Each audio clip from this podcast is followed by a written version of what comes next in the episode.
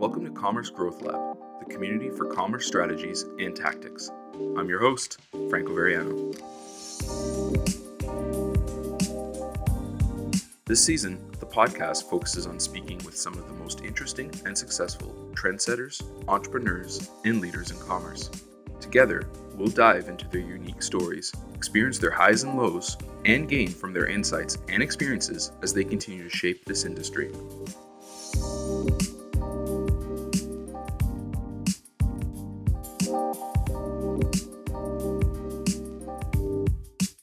I don't believe that e commerce is about selling products to people. I find it's more about creating a way that people can find what they need conveniently so that they can buy it.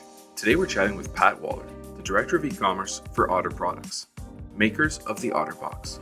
Pat joins us to share his story, how he got into commerce, what it's been like growing the Otter Products brand in Asia, how he thinks about e-commerce and customer experience, and a ton more. So let's get started.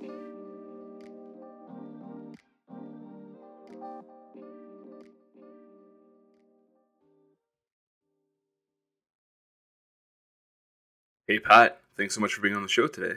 Thanks for having me, Franco. It's a, a privilege and a pleasure. No, the privilege is all mine. It's awesome to get to catch up with you and share your story and insights with our community. So, before we get into what you're currently up to today, can you tell us a bit more about yourself? Where are you from and what did you study? So, I'm from Ottawa, Canada. I was raised there by a British father who is an academic and criminologist, and a Western Canadian mom who is an activist in environmental law and diversity. And I always thought about moving into how could I make positive change in the world and really got into more of the business function after doing a gap year uh, between high school and university. And I went out and I lived in Spain for a year. And that really opened my eyes about job opportunities in the world and living abroad in different cultures. And from there, I went back to Canada and I started a business degree at the University of Guelph, actually specializing in hospitality and tourism at the time, really enjoying, you know, the tourism industry and seeing if that would be a, a successful career path for me. And through that work, I actually, in about midway through university, I started running a bar in Montreal. And running that bar in Montreal kind of started off my, I guess, awareness for marketing and specifically for online marketing as an opportunity. And so I pursued that further, trying to learn more and more about it, which at the time I felt like actually universities weren't doing the best job at teaching marketing in general or kind of the passion part of marketing. It was more of the theory and the, the standard aspects of marketing, such as the four Ps, and not enough about a creative aspect of it or the opportunity that marketing presents with a lot of organizations. And I, I kind of followed that and uh, started applying for more corporate marketing communications jobs out of Ottawa.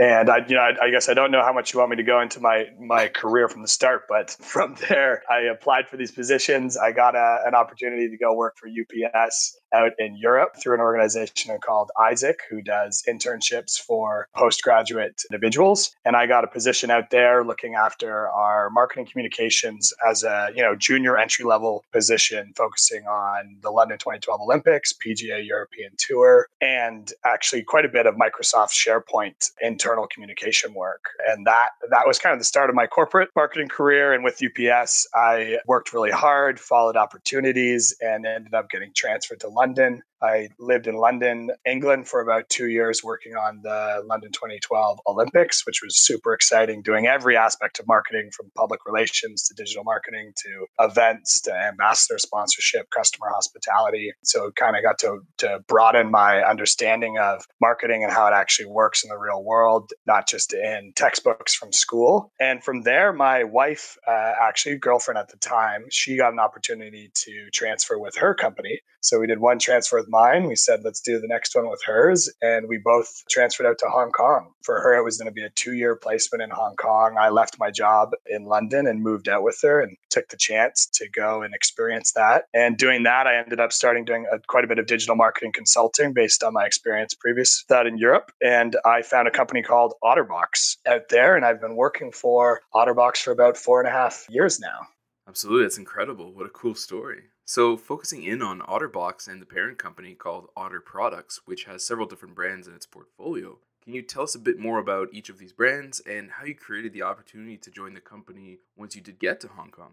So I found OtterBox through networking. I don't know how much you want to talk about networking on your show, but when I moved to Hong Kong, I I, I kind of took on the challenge to say, okay, how am I going to find myself a job? What are some routines that I can build for myself that are going to kind of create opportunities. And one of them was let's take the first 30 days. We really, well, maybe we spent like the first week settling in. My wife went straight to work. I was getting to know, understand the neighborhood, do all the life admin things you need to do the first week you move to any new home or any new city or country. And I said, okay, over the next 30 days, I am going to make the biggest effort possible to meet somebody every single day whether I knew them beforehand or not, I would schedule coffees, lunches, after work drinks, dinners, after dinner drinks with one person every day for 30 days. And doing that, I actually met quite a few different people. And through three degrees of separations of meeting a person, and then they introduced me to another, and then into another, I met a guy who was the account director for Ogilvy doing public relations for this company called Otterbox. And he said that one of his clients is looking for a person with good marketing experience to join their team. So I ended up having a, a cup of coffee with the vice president of Asia Pacific Otter Products, Otterbox, which, as you mentioned, manages Otterbox and LifeProof. And I didn't didn't know anything about them. And I don't know if you'd heard of them before. They're fairly popular in North America, but in Asia, they weren't that popular. In Europe, they weren't that popular at the time either. So for me, it was a new brand. I did your standard Google search on who is Otterbox or what is Otterbox. And uh, I found all sorts of really incredible videos about how Otterbox gives back to the community, how they it was a, an entrepreneurial story of a, of a guy in a garage named Curt Richardson who started the company with many, many attempts of a successful product and failing for about 17 years or trying really hard to make it uh, a sustainable business for 17 years and then finally creating a dry box for people that want to go canoeing or camping and keep their things dry. They can put it in this otter box uh, and it'll keep their stuff dry on their adventure. And that company kind of evolved into a huge accessory giant today um, really the pioneer of protective cases for handheld devices or smartphones or tablets. We even did computers for a while. So the company, once it started making them for actually the Palm Pilot originally, it started growing quite quickly. And then it moved into Blackberry as Blackberry smartphones were becoming super popular. And once the iPhone, the original iPhone 3G launched, Otterbox launched a, a case for it that was a protective case so you could take your iPhone wherever you wanted, just like you could um, with the dry box days. And the company became one of the fastest growing companies in the US for eight consecutive years. And throughout that growth, you know, they did all sorts of different things to expand. Uh, one, opening an office in Europe, opening an office in Hong Kong, but also uh, acquiring other brands in the industry, such as LifeProof and Rapsol, to you know see how can they extend their product portfolio to really meet all of the needs of consumers today with their technology. So I started working for them in in Hong Kong, and I started off as a product marketing manager. After that, coffee with the vice president. And from there, I was kind of joining them in the mid, in the middle of their hyper growth. So I joined the team, and there was probably about seven marketing people on the team. And within a year, we went through a couple uh, marketing directors, and I got promoted, I think, at around the age of 28 to be the the new vice president of marketing for Asia Pacific. And we actually grew the business significantly, triple digit growths, as well as I grew my team from joining it as one of the seven to managing 16 people, the marketing department, which included a creative team, um, a South Asian marketing team, a North Asian marketing team, and an e commerce team yeah, it was it was quite the ride, and it still is. So I still work with them today, and I transferred with them last June back to my homeland to Canada, where I support our global team. The office is in Colorado, and I support our uh, global head office team, uh, mostly focusing on our online business in the Americas, as well as uh, a retail expansion with the flagship store in Colorado. That's really cool. And I want to dive into all that even more, but just touching on what you've just mentioned in terms of supporting the global team with a focus specifically on e commerce, can you tell us a bit more about what that involves for you? So we have two major websites, otterbox.com and lifeproof.com. And they are mostly focused on servicing consumers in the Americas. So from Canada all the way down to Brazil or Argentina. And the way that we've we expanded, you know, a fast growing company, we tried different ways of expanding internationally. Really, with Asia being the first one, and we launched our own websites in Asia, which was on an ASP.NET Microsoft platform, and kind of followed followed the opportunities. You know, Asia uh, is is a really big region. Uh, we were managing 15 countries, trying to translate everything into at least five languages. And from an e-commerce perspective, it was working really well. There are two different ways, I guess, you know, to define e-commerce for a lot of companies is your brand site and what you're doing as a direct to consumer channel where you're holding inventory and you're selling via a website that you're managing and then as well distributing through a third party such as Tmall, Rakuten, Amazon, eBay, Lazada, uh, a marketplace channel. So in Asia, we were finding success in both of them. So we were we were investing in both of them. And over the past year, what we've done is we've invested further into the brand sites, so the websites that the Otterbox.com or LifeProof.com for Asia. We did the same thing in Europe a few years before that. So right now, we actually have more of a global platform that all regions can use, and it creates all sorts of efficiencies on developing different functionality and features to improve on the e-commerce experience for people that visit the website. And I guess the simple way that I like to explain our online strategy is that there are two main levers in e-commerce that you can can use. Uh, one of them would be the marketing aspect of driving traffic to your websites, and then the other one would be investing in the experience so that once the people have arrived to your website, you can offer the best experience possible for them to be able to conveniently buy or find whatever they need to be able to find on your websites. So those are the two areas that we invest in would be marketing, driving the traffic and building awareness to get people there and then experience investing in the store to make sure that once people are there, they want to stay there. They they're able to find what they want to find, and they're able to come back again and again to experience the brand and the products. That makes sense. And so, with all the various brands, products, and digital properties, how do you approach driving growth across all these different products? I mean, with a lot of hard work, I guess is the easy answer, but it, it's managed with a good information technology team that's kind of maintaining and investing into the, the website and the experience part of it, as well as managing on a marketing team that's driving that, that awareness. When it comes to a lot of multi brand companies, there's definitely areas of efficiencies where if you already have a brand on one web platform, to add another one to the web platform is not that big of a additional work. There's definitely additional work. So don't think that it, it's as easy as once you do it once, it just automatically replicates on the other sites. But it definitely creates quite a bit of efficiencies. So that was something that as a company we did over the past few years with partnering with LifeProof. They were on a separate platform. We slowly moved them onto the same platform, similar things as I mentioned with the regions. They were on different platforms, so we moved them into one platform so that you can build a lot of those efficiencies. And that's you know one big main main way of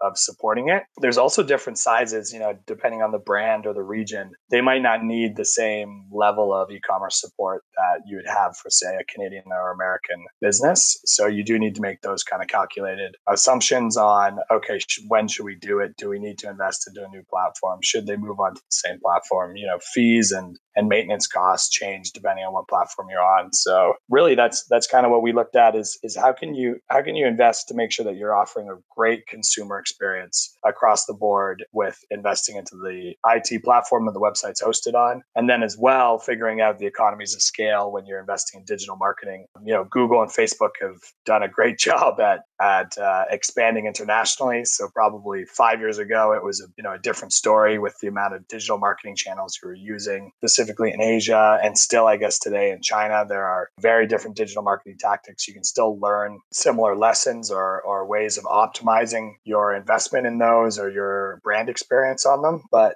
today, you know, Google and Facebook are a great partner of ours for expanding our brand awareness globally across all major markets. So with multiple brands or multiple sites, you are able to find uh, efficiencies through working with partners to drive more brand awareness.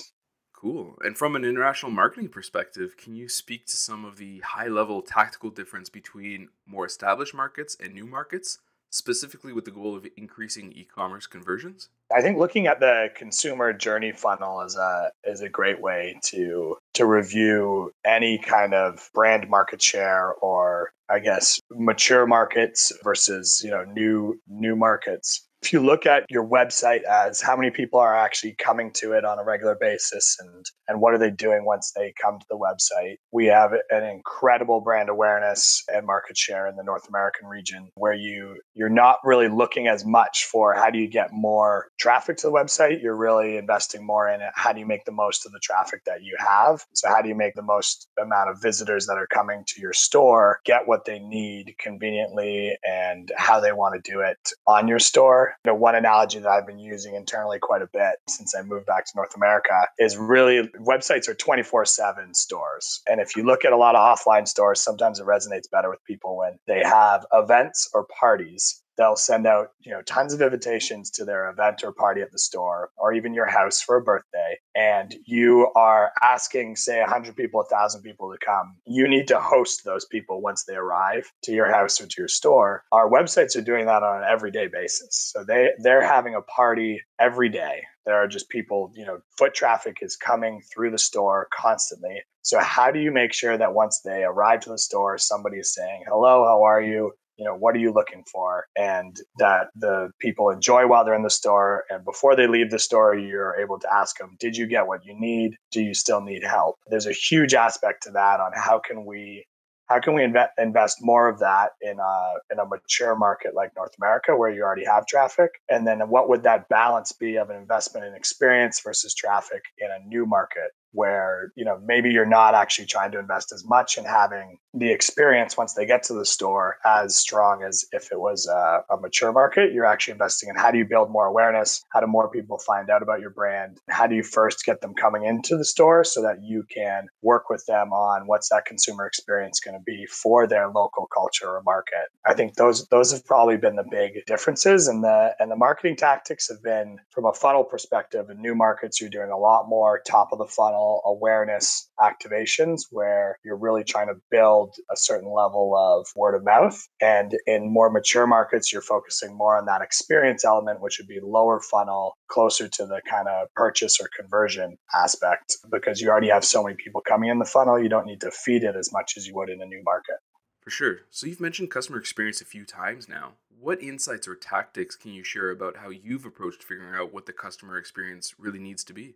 So we do we do a lot of different things. You know, I guess to summarize, I think the most powerful aspect of experience for a brand or um, or a product is from an e-commerce perspective is looking at the service. So I'm a strong believer that e-commerce is offering a service to consumers so that they're able to find what they need faster or more conveniently. I don't believe that e commerce is about selling products to people. I find it's more about creating a way that people can find what they need conveniently so that they can buy it. And I think when you look at websites in that way, it changes the way that you're looking at the consumer experience because you're you're constantly looking at your website and saying, okay, we know people come in from this way, from this medium, then what do they do? And how can we make it easier for them to find whatever we believe they think they are looking for. And there are a lot of different ways you can do that through e-commerce attribution on, you know, what did they search on Google? And based on what they searched on Google, there's a high chance that that's obviously what they're looking for on our website. So how do we make sure we get them to the right product page or the right content page for them to find out more on specifically what they're looking for? So experimenting with those kind of everyday tests where you're doing a user experience test, whether it's an A/B test, so you're taking, you know, say a hundred thousand people and you're just you're you're shooting them through a, a, consumer journey from from awareness all the way to purchase and even post purchase and actually i have a lot to talk about post purchase but first for the user experience it's looking at okay so how do they get from that awareness to the purchase? And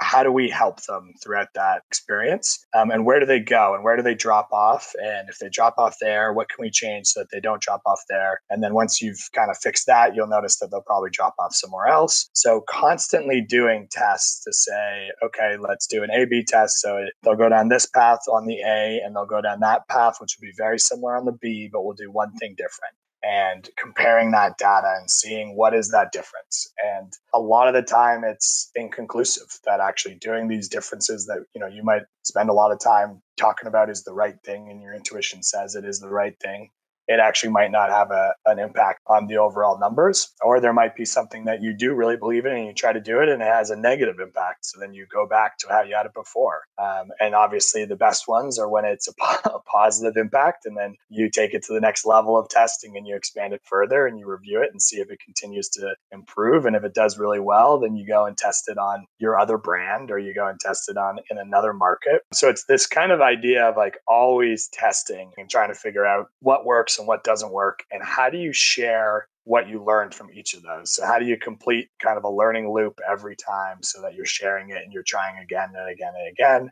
And a lot of the time what companies fall into is like what's worth testing what's not worth testing. And i'm a firm believer in don't paralyze yourself through analysis of what's worth what's not. Just make sure that you're always constantly testing and you'll find some pretty amazing golden nuggets as you do that. And you'll definitely improve overall in your consumer experience if you're doing that actively.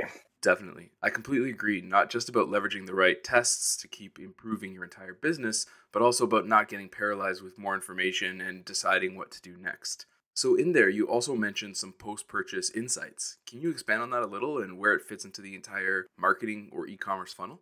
It kind of goes back to your question about new markets and mature markets. When I was out in Asia, we we focused a lot on pre-purchase because we had a, a, huge population of people that did not know about our brand. So you're doing a lot of marketing activities that are driving awareness. And they're coming down the same consumer journey funnel as they would anywhere anywhere else. It might be a little different, but you know, you're going from awareness to consideration to purchase to advocacy. When I moved over to the US and Canada and looking at the Americas a bit more where the brand awareness is really strong, it was amazing to see how well we're able to meet consumers' needs from the standard consumer journal journey. And then we've actually prided ourselves, and we still do pride ourselves because it's amazing, on our customer service. And our customer service team they mostly work on post purchase activities. So they're working with consumers that have purchased a product and either don't know how to install it or don't like the way it looks on their phone or in their living room or decided that they want to exchange it or something happened and they they you know don't need the product anymore how can we make that an important part of the customer journey? And, and we're already doing that. I think the big opportunity here is how, from an e commerce standpoint, can you also do that? So, how can we make our website service customers that need support, that have questions or want to understand how to use something better or want to exchange it or want to upgrade it or want to share their story, whether it's reviews or testimonials. How do we take the same amount of effort in mature markets and say, we're doing all this exciting work for pre purchase? Then you have purchase, which is also something you need to invest in significantly to optimize. And then there's a post purchase funnel that if you can really do a great job of post purchase, you can have somebody go from buying or using one of your products to then maybe using more than one of your products and diversifying across your product portfolio because they, they understand the brand and they understand more about the product. To then, if they're doing that, they actually end up doing more word of mouth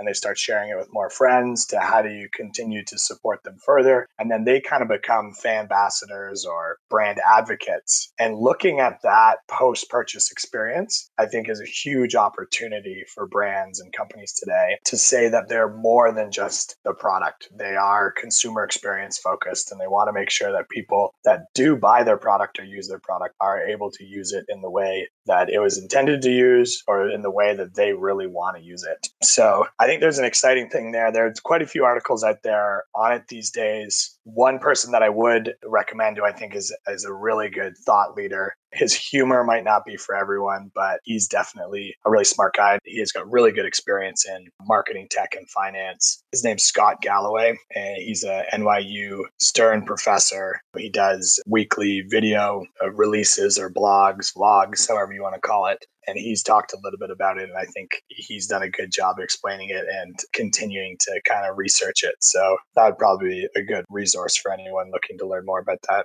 that's awesome. So, obviously, your experience with Otterbox is pretty unique given the size and international scope. If you were to give some advice to other e commerce entrepreneurs who are just starting off or who have their own brands that they're trying to grow, what should they be focusing on?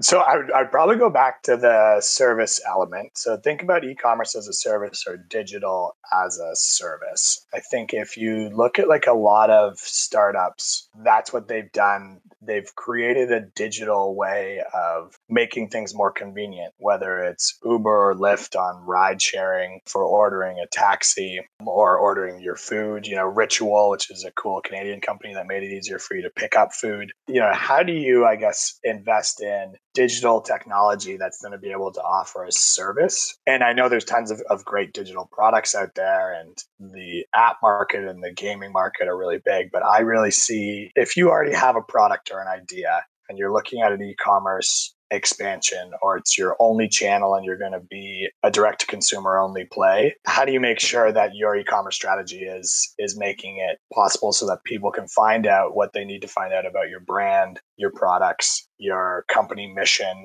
your customer service. So how can you how can you think about that when you're investing in your strategy to say that you want to invest in something that makes it so that people can be able to find it? And then the you know the the other thing would just really be once once you have it up there and you and you have a store and you have people visiting is to really test. You know as mentioned before how do you make sure you're constantly testing and not being hard on yourself if things don't work fail forward and optimize your success. So be optimistic on new ideas and be positive, enthusiastic, and kind of curious to understand if a test would impact anything or if adding a new feature would do it. And make sure you stay objective and you put a business case together on what's the investment from time, resources, uh, financial resources, and what other kind of implications might a new feature have impact as far as logistics or customer service or finance? You know a lot of these new features they seem super simple but you got to do your due diligence on the research. That's very cool. So what's next for you and the otter products team in the coming months? So you know 2018 is half over. So i think 2018's already happened and we have some really exciting things going on. I think as we move into 2019, you know, 2021 up to 2025, it's really, uh, you know, how do we continue doing what we're doing today? And be sure that we are evolving in the right direction and that we're continuously moving to the next level. I think for for us it's really is seeing like how how do you keep up with the digital trends today um, or how do you lead new digital trends as far as business models go so we'll be looking at some exciting projects on how do we make it more convenient for our customers to get what they need? How do we make it more convenient for them to use our products? Uh, how do we make it more convenient for them to share feedback about our, our products? And how can we maybe even turn those into business models? So we'll be looking at that quite a bit from an e commerce perspective. Awesome. And in terms of new products or community initiatives, I know the company has a few things happening. Anything there to mention or plug? Both of our brands, Otterbox and Lifeproof, have both expanded into new categories significantly over the past two years. And I don't know if you're aware of this or the listeners are, but Otterbox started off as a dry box business, as we discussed earlier. It moved into protecting your technology and protecting smartphones. And we've actually moved back into more of that passion project of the family that founded Otterbox on how do we offer more products and services to enhance the experience of the everyday consumer wanting to use products outdoors or with their family. So we've launched coolers. So we've launched bear resistant. So these have been bear resistant coolers. Bears can't get them. And then we've invested into so there's hard coolers, soft coolers, tumblers, a whole new line of outdoor products to really help it so that not just the outdoor enthusiast, but the everyday person can take these products out into the wild. And then Lifeproof's been doing similar product expansion into waterproof, dropproof speaker units. We just launched backpacks actually today on lifeproof.com. We're launching backpacks, which is really exciting. And these are new kind of versatile waterproof backpacks that you can take out whether you're commuting during the week, you know, on a rainy day biking to work, or if you're climbing a mountain on the weekend. So we're, we're really looking at how we can do that. And the, the company's mission overall is to grow to give. So our, our mission is we grow to give. And the founder has really made sure that that's a major part of uh, all employees everyday business where we're looking at how can we grow the company and our product lines to offer more services to our customers, but also through that be able to give back to our local communities and communities abroad. So we have a foundation called Otter Cares that really believes in to make lasting change in the world, we need to invest in entrepreneurship and philanthropy education. So we have school programs that can download a kit. It's called Project Heart, and it is kind of a, a packaged kit that a teacher at an elementary school or high school or university is able to take some kind of standard 101 on entrepreneurship and philanthropy and be able to share that with their students um, to encourage them to to think beyond i guess the high school jobs. And i feel like that that's that's kind of a reality in a lot of markets where they feel like success is you have to be one of these very professional kind of doctor lawyer engineers accountants. And there's not enough emphasis on the entrepreneurs that open a coffee shop or a bakery or start a podcast or become a public relations manager or a marketing manager or an e-commerce manager. I feel like we don't we don't really talk about those jobs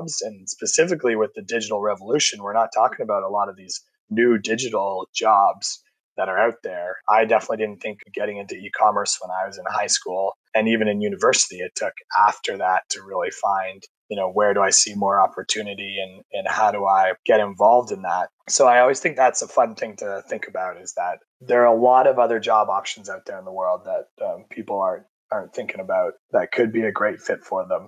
Yeah absolutely so we've covered a lot of ground in this episode so do you have any final thoughts or words of advice to leave us with when I think about uh, you know passing on advice, I typically like to go back to curiosity. It's something that I always look for when I'm hiring new people. Is really evaluating what's the level of curiosity of a lot of people today, and how do we foster curiosity in our communities? Because I think if you're curious it intrinsically motivates you to jump on new opportunities, to fail forward and learn from your failures and not be so negative on the outcome of what you tried, but more learn about the experience and so I, I, think, you know, my, my biggest advice would be for everyone to stay curious, and especially as artificial intelligence and the world becomes more digitized, how do you stay curious about all these new technologies? And you don't have to be an early adopter, but how do you still try to adopt, you know, new technology or at least adapt to new technology? I think you always need to have a certain level of curiosity. And for me, it's worked out very well personally, professionally. So that that's probably what I would pass on to people today is to stay curious. Absolutely. I couldn't think of a better way to end the episode. Pat, thanks so much for taking the time to chat with us today. It was amazing to have you on the show. Thank you. Lovely chatting with you too. Have a good day. Thanks for listening. Commerce Growth Lab is recorded and produced by me. There's no massive team behind it, and so I'd love your help in growing the show. If you've enjoyed this episode, please subscribe and leave a review on Apple Podcasts. Tell a friend about the show or share a link on social media. You can find out more about the show, our guests, and everything commerce related by visiting our site at www.commercegrowthlab.com. Follow us on Twitter at commgrowthlab, that's com with two M's, or join the community on Facebook at Commerce Growth Lab. We couldn't do this show without your awesome support, so thanks for listening.